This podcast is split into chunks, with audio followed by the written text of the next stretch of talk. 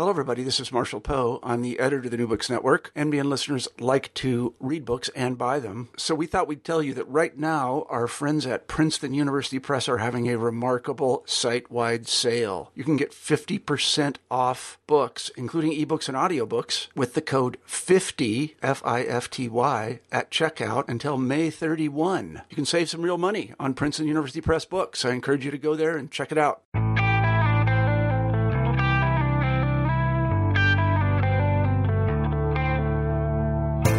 And thanks for joining us on another episode of New Books in Global Conflict. I'm your host, Amarnath Amarasingam. Today we're joined by Michael Cook, author of Ancient Religions, Modern Politics, The Islamic Case in Comparative Perspective, published by Princeton University Press in 2014. Dr. Cook is a widely respected historian and scholar of Islam, and he begins his book with the question that everyone seems to be asking Is Islam uniquely violent or uniquely political? Why does Islam seem to play a larger role in contemporary politics than other religions? The answers that are provided for these questions, particularly in the media, range from the ludicrous to the Islamophobic. Cook, on the other hand, embrace, uh, embarks on a much more nuanced and learned attempt at answering the question. His book rightly begins with the assumption that there, if there is something unique about Islam in this regard, the uniqueness of it can only be understood through comparative study of other religions and their engagement with politics. Cook looks at Hinduism and Christianity's involvement in modern political life and places them alongside Islam, delving deeper into issues of political identity, warfare, and social values. What he finds is interesting and goes to the heart of almost every debate taking place in a wide variety of fields like religious studies and the sociology of religion. Listen as we talk with him about his book, about contemporary global politics, ISIS and Al Qaeda, as well as his fascinating future projects. Dr. Michael Cook, thanks for joining us today. Um, I guess uh, one, one of the first questions I have uh, about your book is um, maybe I mean, or maybe you can start by telling us a bit about yourself and uh, where you went to school and and um, how you first became interested in religion and uh, religion and, and, the history of the uh, history of religion. Right. Now, there's one quick question I have to ask you here, and that is: Are you using school in a British or an American sense? Uh, in an American sense. Okay, right. In that case, I start with Cambridge, not with nursery school. yeah, uh, I, I, went to Cambridge. I mean, the real Cambridge in England. Mm-hmm. And uh, I did a combination of things there. The first two years I did history, and the second two years I did what was then called Oriental Studies, mm-hmm. uh, learning Persian and Turkish. And this was actually, it may sound a bit of a weird combination, but uh, it was something I planned it well in advance. And I had the idea that I wanted to learn how to be a historian, but that uh, if I tried to apply those skills in, say, English or European history, um, you know, the scene would just be much too crowded, too many other people doing the same thing. Yeah. Whereas if I was to move to Islamic history, there would be wide open spaces and that I think is probably the single most rational decision I've ever made. so there was no major um, competition at the time as we have today. I mean, I guess post 9/11 and uh, even the second half of the 20th century, there was much more interest in Islam in that sense. I think that's right. I mean, a couple of years back, uh, I was on a committee to decide the best Middle Eastern book of the year. Mm-hmm. And we got a set of something like 80 volumes. They're sitting up on a shelf in my office here. Yeah. And no, I mean, it just was not like that when I started out. And when did you, uh, this is your PhD you're talking about in Cambridge? Um, no, it's not. No, no I mean, that, that, was my undergraduate degree. Okay. Uh, I then went to London to the School of Oriental and African Studies, uh, and I worked on a PhD which I never actually completed. I just published it. Mm-hmm. And you finished your PhD um, at SOAS, or? Right. I mean, I mean, that was when I did all the PhD research that I did. Oh, okay. And so, what was your uh, initial research on for your for your uh, for your doctoral studies? Okay, it was about uh, population pressure in certain select uh, regions of uh, and what's now Turkey uh, in the later 15th and 16th centuries. Mm-hmm. So it was a very long way from anything to do with religion. Yeah.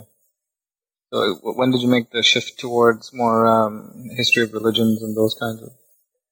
Well, that actually happened, uh, yeah, quite a long time later. And it was when uh, Albert Hourani, who was a, very uh, distinguished scholar uh, in the study of the modern Middle East and also a great patron of younger scholars. Mm. Uh, he was going, he, he, was in Oxford, at Oxford, and he was going on leave, and he called me in. And he asked me if I would uh, come during the year he was on leave and give his usual course of lectures on sort of, uh, I think the first few centuries of Islamic history. And I didn't know anything about those centuries, so I thought it was a good chance to learn something. And uh, you know, very soon after I started, I became hooked by the way in which the central role played by religion in the for, in the formation of the Islamic world, of this massive Arab empire, and also of Islamic civilization. Right. And uh, when when did you first start thinking about uh, this book in particular that just came out this uh, this year called Ancient Religions, Modern Politics? Right. Well, I'm afraid that's very predictable. You probably guessed already. 9/11 happened. Right. And uh, must have been the the spring semester after that. Uh, me and a colleague of mine got together. Uh, he he was a modernist. I was a medievalist and we got together to put uh, to put together a course mm-hmm. that would provide the undergraduates here with background on 9/11, as it were, uh, what there had been before it that it could come out of. And uh, he was responsible for the dirty politics, and I was responsible for the sort of the grander tradition going back into the Middle Ages. And in the course of that, um, while we were teaching that course, I gave one lecture in which uh, I tried to do a comparison between the political role of Islam and the political roles of Hinduism and Catholicism in Latin America. In other words, it was a kind of preview of the book, mm-hmm. although at that stage I knew very little about either the Hindu or the Latin American case.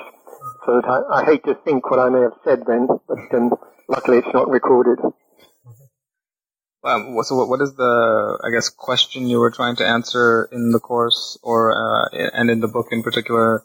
And what is the, what is the question you were trying to get across to the, the class at the time for undergraduates? Right. I mean, the central point I wanted to make in that lecture was that uh, the relationship between Islam and politics today is just much stronger, it's much more salient than the relationship between say, Hinduism and Indian politics or Catholicism and Latin American politics. I mean, you know, anywhere you have religion, it's going to seep into politics one way or another. Uh, no question about that. But I mean, it does so, it's much more than just seepage uh, in the Islamic case. Not, no, I honestly think that, um, well, I think it's actually sort of pretty obvious if you just follow the news mm-hmm. that um, Islam just is much more salient in modern politics than any other religion, or certainly any other major religion. Um, and that then immediately triggers the question, why should that be so? And that's the question I was trying to answer back then in that lecture and trying again at greater length to answer in that book. So, before we get into the answers, I guess I, I do want to ask a little bit about methodology um, in terms of you know how you approach writing uh, these kinds of books as a historian. Um, I, I don't imagine you do much, many interviews or qualitative research of that kind, or, or um, I mean, what are your sources and where do you turn to uh, for your material? Right. Now, um, I mean, initially when I heard you say the word methodology, I was a bit scared because, um, as I once said to, to some American graduate students, I think it rather shocked them. I said, you know, I don't have a methodology. I'm British. but uh, um, yeah, I mean, the way you unpack the question is more about the kind of sources. And yes, um, I have not done interviewing. Um, as a medievalist, I'm not in the habit of interviewing because, you know, the people, it's too late. Um, and I didn't develop that skill for the purposes of this book. Uh, I also did not do a really enormous amount of work on, say, jihadi websites or whatever. You know, there are other people who are much more expert at handling that kind of thing. And what I did basically was just to sort of sit down and do a lot of reading. And some of it secondary sources, modern, you know, contemporary studies, some of it uh, primary sources and you know, medieval or modern texts written by people with commitments. Uh, yeah, basically, um, yeah, I mean, it's, a book based on reading. Yeah. And so, what, what, why the comparative approach uh, to this? Because you, you, know you have sections on uh, Catholicism in Latin America and Hinduism in India, and, and, and the way they approach different issues. But but why not uh, why not just a book on Islam? Right. I think because um, if I'd just written a book on Islam, I'd have been asking people to take my word for it that Islam is much more salient than other religions. I mean, I actually wanted them. I mean, it's a conclusion that, as I said, I think is actually pretty obvious, but I mean, it's not one that everybody accepts. And I therefore felt it would be a good idea to actually sort of set out a basis for that, not so much conclusion as sort of you know, a starting point of the book. Uh, that's one thing. Then the other thing is, of course, I mean, if you're trying to uh, get some amount of causality into your analysis, um, and you, you, want to come up with ideas about why Islam is more salient than those other religions, you've got to look at Islam and at those other religions and try to compare them and try to sort of tease out some kind of cause and effect there. So, I, I, mean, I'll just quote a little bit from your process here, um, and then maybe you can help uh, the listeners unpack. Um, so, you say, My main argument is that the three traditions offer significantly different combinations of assets and liabilities for those engaged in modern politics, and that this makes them variously attractive or unattractive to such actors as political resources. So, what, what does that mean? right, yes, and that is a rather sort of um, tightly packed sentence. And what I'm saying is that you can think of um, a religious tradition, and you can think of it as many different things for many different purposes. But uh, if you're thinking of it from the point of view of politicians going to work in a society which uh, believes in that particular heritage, then th- there are likely to be some things in the tradition that you really want to grab hold of for your political mobilization purposes and other things that you might want to steer clear of or, or that do nothing for you. And obviously religious traditions, um, I mean, they may have some things ultimately in common, but uh, they do differ very widely. So that, um, um, to my kind of common sense thinking, uh, it stood to reason that uh, different heritages would have different degrees of usefulness or attractiveness to people uh, engaged in political activity. And, uh, is that um, is that modern? Is there something peculiar about modern politics that um, also makes certain aspects of Islam more attractive, or is it? Have you found that um, basically politics at any period in history has been uh, attracted to certain uh, principles in Islam? Right. I mean, certainly, yes. I mean, um, there has not been any period in which Islam has been politically irrelevant. Mm-hmm. But I suppose that, um, uh, I mean, the, the Muslim experience of modern history uh, makes this relevance more acute. And in the sense, I mean, it's a, an experience that has two big downsides to it. Um, one in the 19th century, well, late 18th and then into the 19th century, into the early 20th century was the extension of European colonial rule or imperial rule over large parts of the Islamic world, something that had that Muslims had only experienced on a very small scale in previous centuries. Uh, yeah, that's the kind of thing that um, it's a rude shock to the system. And the other is the fact that, um, I mean, the military power of the West wasn't just military power, as say the military power of the Mongols in the 13th century. In 13th century, if the Mongols came and conquered you, uh, you had to think hard what to do about that. But you didn't have to think about Mo- Mongol civilization, Mongol culture, what things you should adopt from it, uh, because basically, you know, all the Mongols had was this uh, extraordinary military uh, successfulness. Whereas in, under modern conditions, and you've got to start looking at the French or the British or whoever it is and figuring out what aspects of their culture you need to adopt if you are going to be viable again you know, in a world that contains those guys. And, uh, you know, the process of, um, you know, trashing parts of your ancestral tradition and replacing it with something from a foreign source mm. is a kind of undignified process. It's not something that people inherently like. So again, I mean, I think there's kind of a stimulation there to the salience of Islam. I mean, if, you look at um, Ibn Taymiyyah's writings, I guess, against um, the, invaders at the time, and then uh, the, the kind of modern modern day jihadis and the way they cite Ibn Taymiyyah, um, it, it, uh, do they recognize that it's a different context, or what? What is the mechanism by which they think they can just take uh, a certain uh, view from that period and apply it equally well today? Right. I think, I mean, the fundamental, yeah, I mean, you know, the, the primary thing that they're getting from Ibn Taymiyyah, or certainly the most sharp-edged thing, mm-hmm. is his denunciation of the Mongols for having a legal code that is not Islamic law. Right. Um, now, I mean, that is something which, um, Mm. you know, I mean, Ibn Taymiyyah, yes, is, in a, he's living in a specific context and talking about a specific context. But in a sense, I mean, the truths he is invoking are or look like they're timeless, and that there cannot be any other kind of law alongside God's law. And I mean, if that was true in the 13th century, then it has to be true in the 21st century.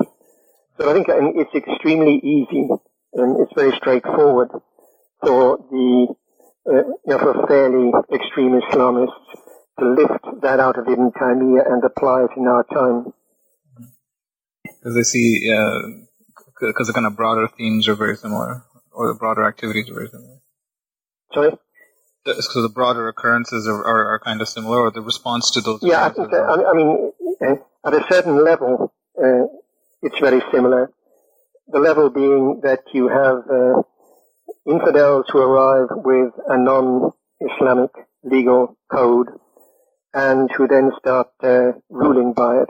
I mean, that applies to the Mongols, it applies to the British and the French. Right. Obviously, yes, in many respects it's very different, but they have that much in common. Mm-hmm. And that's all they need. Uh, I mean, getting, uh, I guess, going a little deeper into the book in uh, in your different, uh, it's, it's, divided into three parts, and I was wondering, you know, can you just kind of unpack the different parts of the book? So in part one, you discuss things like identity and uh, national identity and ethnicity, and, and so where, where do you see the importance um, of these concepts for your for your broader argument?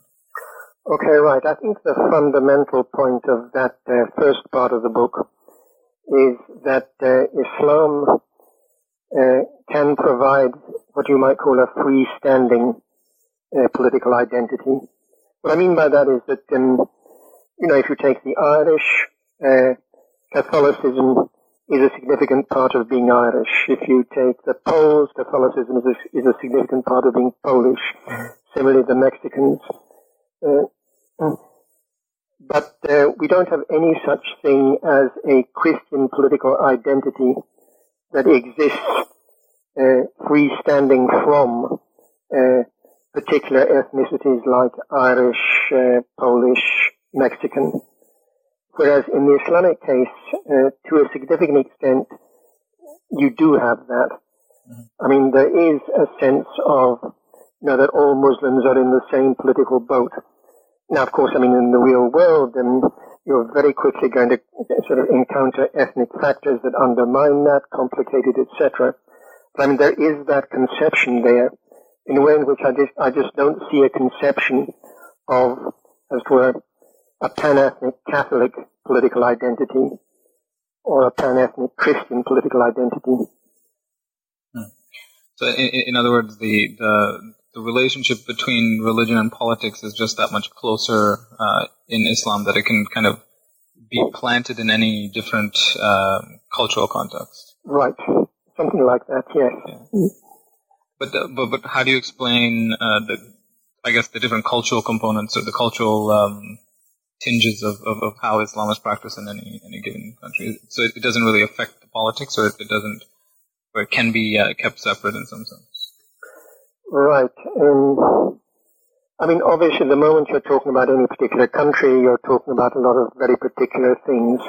Mm-hmm. Um, I mean, um, you know, for example, and if you're talking about Boko, Boko Haram in northern Nigeria, mm-hmm. um, something that you should, I think, you know, very quickly be talking about, uh, and that the media, oddly enough, doesn't seem to talk about at all, is the link between Boko Haram and a particular ethnic group, the Kanuri ethnic group. And mean, it's no good taking, if you want to do real analysis of what's going on in northern Nigeria, just looking at the Islamic language and pretensions of Boko Haram, you have to also look at the ethnic context. And I think and that applies across the board. It's just that there is also something, um, what's the word I want, sort of overarching in the Islamic case. Uh, this sense of uh, Islamic political identity, which is very clearly at work when, say, um, when say uh, a Bangladeshi or someone of Bangladeshi descent who lives in the north of England uh, decides that his people are ISIS in Syria and Iraq and goes off and gets killed there. And it's not something that makes any sense in ethnic and national terms. It makes sense only if there is an overarching political identity of a religious, specifically religious kind. Yeah. Some uh, some scholars have even argued that um, you know Islam, even though it, it, or the jihadist narrative, which is fundamentally uh, often against nationalism, uh, functions as a kind of nationalism itself, right? Because you can it, it, it goes across borders and and it talks about the global uh, community and the global ummah and those kinds of things. Do you think that's accurate? Right. Well, I mean, if you want to say it functions as a kind of nationalism, and I, I wouldn't uh, be strongly against that. And, uh, but I mean, it's, it's broader than that. It, and it, it, it functions as a kind of solidarity. Right. And solidarity doesn't have to be national, uh, doesn't have to be religious, it could be something else. I mean, there was a real sense of solidarity among people who in the 1930s went to fight on the Republican side uh, in, in the Spanish Civil War. And you know, there are various different ways in which um, these kind of communities can be constituted. And um, national, national, nationalism is one thing and religion is another and, and naturally there are similarities. But I don't think it's a very sort of profound observation mm-hmm. that um, Islamism is a bit like nationalism. And, and, and so your your your follow up discussion, or your in, in part two of um, things like values uh, and warfare and divine jealousy, um, how does that relate to uh, the rest of the conversation in the book? Right.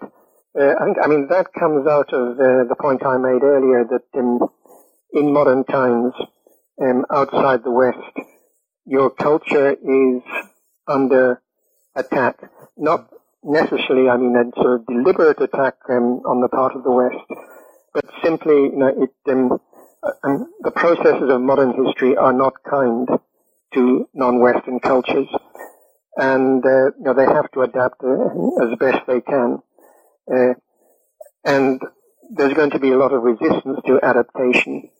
And I think Islam, Islamism provides a language in which you can think and talk about those kind of issues, what you can adopt, what you can't adopt, how you adopt it, how you present it to yourself when you adopt it. Um, I mean, for example, uh, take the matter of adopting Western military methods. I mean, obviously, ISIS uh, is fighting with uh, weapons that were if they weren't actually manufactured in the West and uh, were developed in the West. And they've adopted a great deal from the West in that sense. And they have to be comfortable with that. And, and you know, there are ways in which Islam can make you comfortable with it. But at the same time, there are ways in which um, Islam can make you very uncomfortable about adopting, shall we say, the sort of liberal sexual mores of the West. So the, this notion of divine jealousy, can you explain what that means in Islam and, and in your comparative context as well? Right. Uh, yeah, the point I wanted to make there is that um, God really is extraordinarily central to the sort of, you know, the basic structures of Islamic civilization. Um, yeah, just a minute. Let me think. Uh, what would be a, a, good example to take? Yeah, yeah. I mean, what I want to say is that there are certain domains mm-hmm. where God is, so to speak, supposed to be in charge in an Islamic perspective. And a very obvious example of that is law.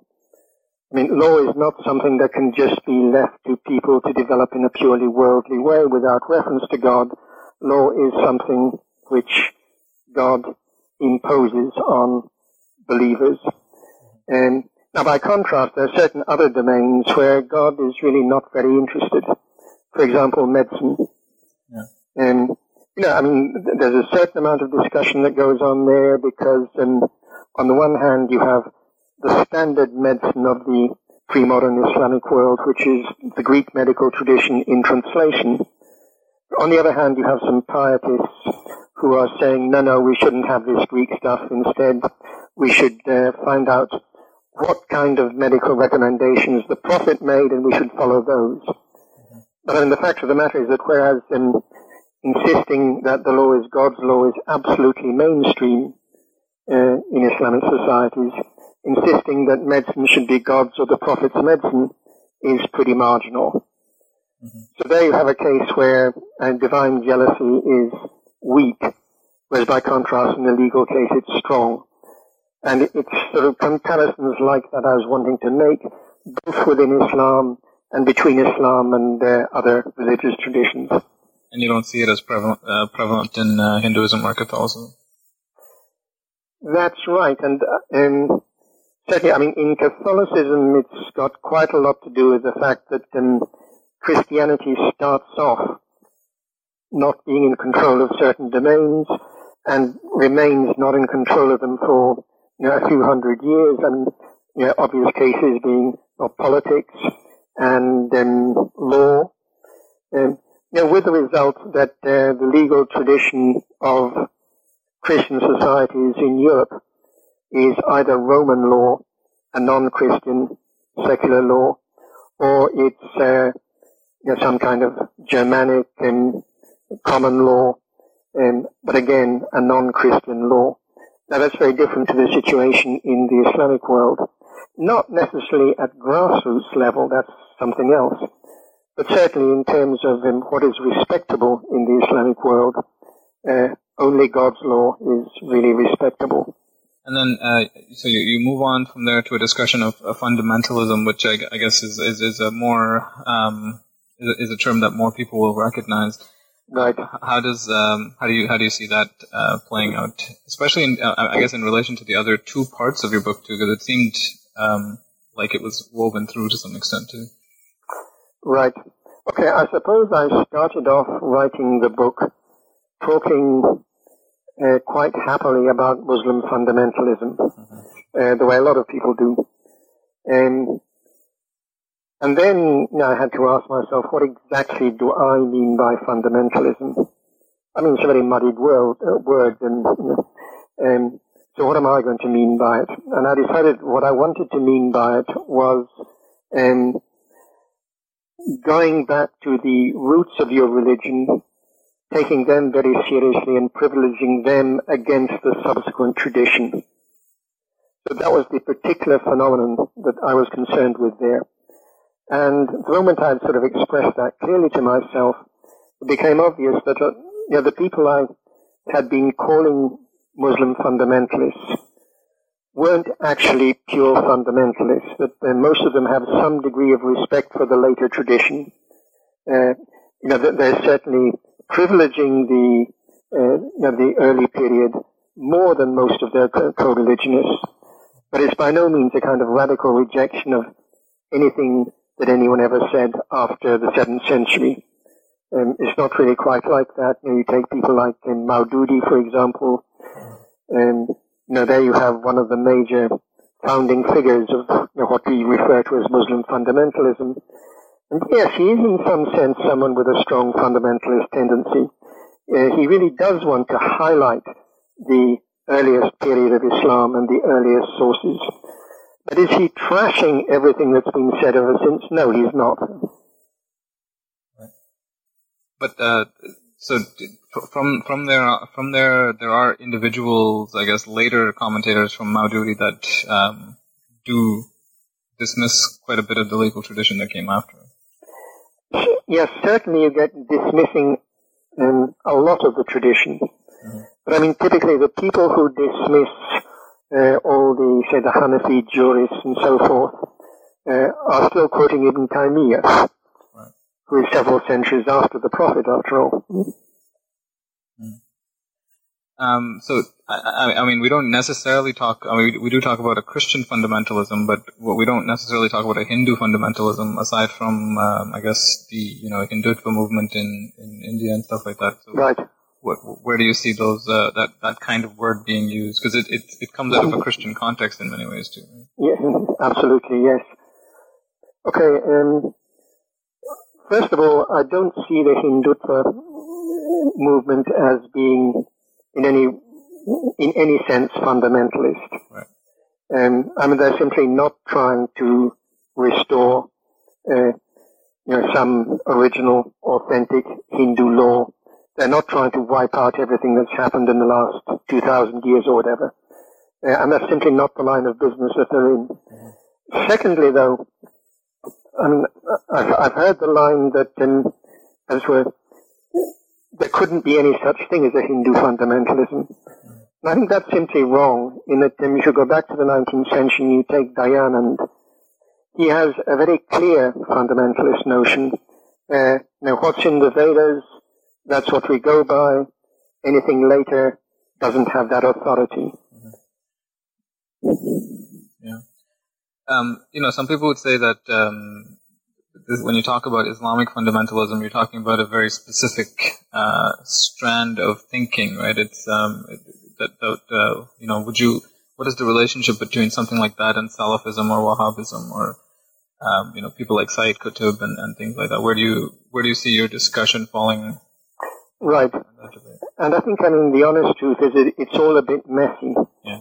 Um, I mean, you have, I mean, Sayyid Qutb is, is maybe closer to being a fundamentalist than the Wahhabis or the Salafis and Maududi, and in the sense that um, I mean he's just much less interested um, in the uh, sort of the intervening tradition. He really does go, want to go back to the original sources, but even he is not, so to speak, dogmatically rejecting um, the original tradition.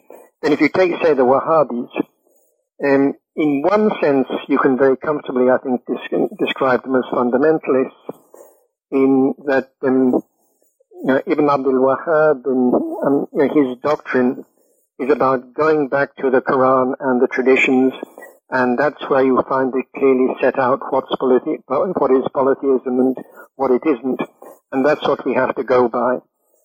And he's not exactly trashing everything in between, but he's not paying much attention to it. But on the other hand, if you take um, Ibn Abdul Wahhab as a jurist, I mean, he's somebody firmly in the Hanbali tradition uh, of Islamic law.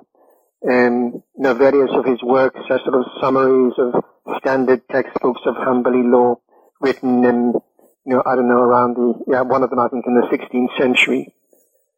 So then he's not a sort of consistent fundamentalist in the sense of rejecting all those intervening centuries. Mm-hmm. And Salafis, I think, it's the same kind of story. Yeah, there's a lot they're rejecting, but there are other things that they're holding on to.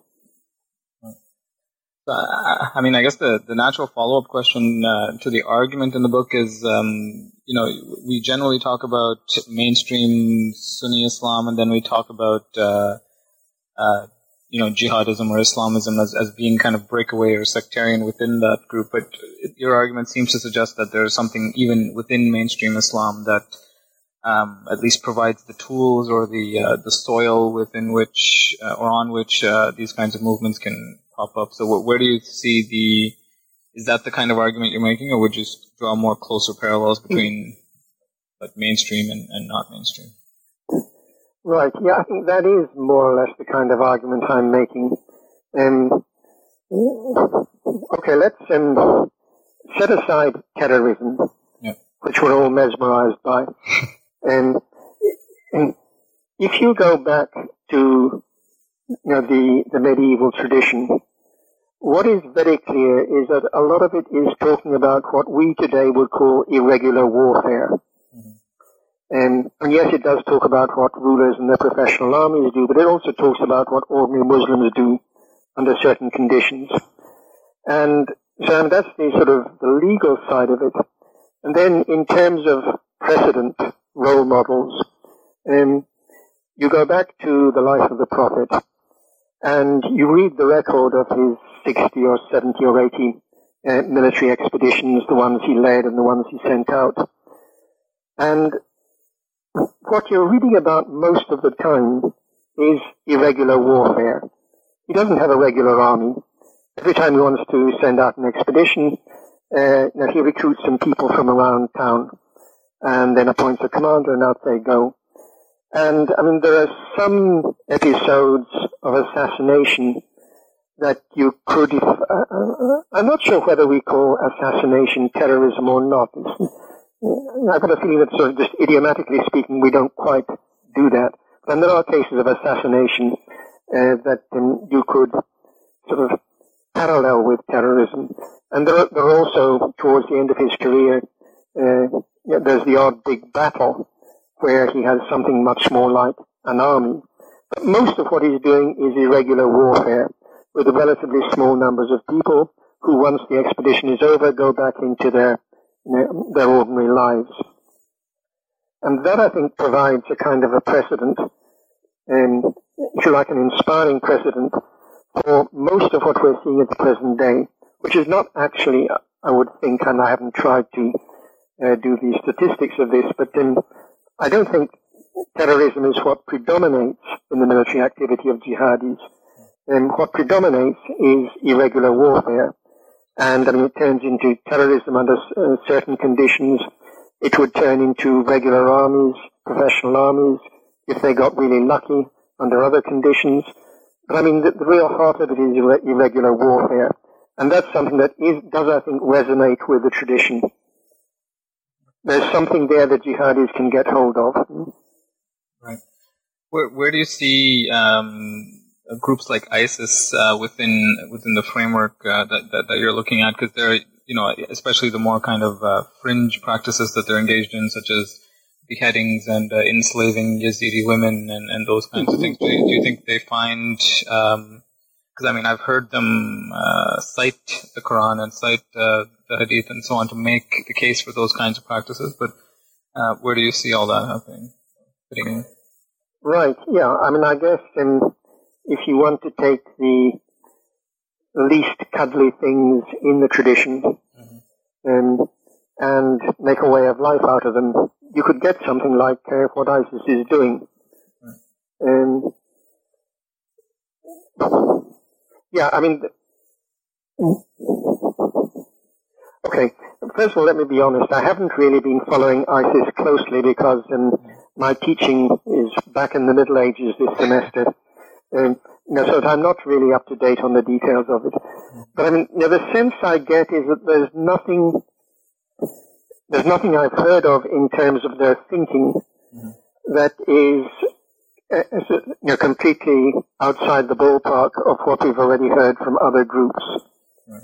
You know, it's more like it's the, the specific uh, tactical and strategic decisions are obviously a bit different. And I mean, you know, what I tend to suspect with ISIS is that um, you know, they they come out of a milieu where the main form of jihad is killing Shiites. And they must be aware that in PR terms, this doesn't play very well with large numbers of Muslims, still less outside the Muslim world. And they therefore want to have a bit of a fight with the Americans to make them themselves look better. But I mean, this is not um, you know, a question of doctrine at all. I mean, simply the particular adaptations to the circumstances that, and opportunities that you know, they find. And where does the how important is the caliphate, uh, the notion of the caliphate, um, in in uh, everything that you've been discussing? Okay, I think it it really is important in the sense that um, it's something that is very clearly there in the tradition. You know, there's there was a caliph in 632 already on the day after the prophet died, um, and it's something that is uh, you know written up and spelled out in the tradition. And so, I mean, it's authentic, and at the same time, it's geopolitically a very attractive idea if your experience of modern times is being on the wrong side of history. And this is a, a, dream wherein the whole Islamic world is united into one single powerful state and something Maududi uh, used to talk about, I think, uh, very eloquently, and you know how Islam, the Islamic world could be a superpower united under its, reunited uh, under its caliph. And I mean, as a geopolitical dream, this is very attractive. So the combination of being authentic in terms of the tradition and having real resonance in the modern world, I think makes it a quite a powerful idea. Not everybody goes for it, but uh, quite a lot of people do. Yeah, when they do go for it, it's pretty. It's uh, it's, it's, it's done very passionately. Yes. Um, so uh, thanks for talking to us about your book. Um, what what uh, what are you working on next? Is there another book project in the works? Or? There is one in the works, or, or actually there are two, and and I'm not sure which of them I'll finish or when I'll finish them or anything like that. But uh, one of them is to look in more elaborately than I've done in you know, the book we've been talking about at the political style of the prophet. Okay. And I mean, it's something that um, you know, is quite sort of richly depicted in the sources. Mm-hmm. Uh, and I think it, it really would be worth pulling all that together. And in the book I talk uh, uh, quite a lot about, um, at a certain point, about um, how the prophet is shown as not just righteous, but also politically savvy. Yeah. And it's that kind of savviness that uh, interests me here. Um, the other thing is uh, much more straightforward. Uh, I'd like to write uh, a one-volume history of the Islamic world um, from then till now, uh, without footnotes, uh, the kind of thing that um, students could use, a general reader could use. Really, I think this is just um, my way of trying to use all the sort of the ideas and the bits of information and the examples I've accumulated over the decades in my teaching and put them into some kind of form in which I could put them out there. Well, sounds like a great project, and we hope to have you on uh, to talk about them at some point. Uh, so, thanks for joining us, and uh... Thank you.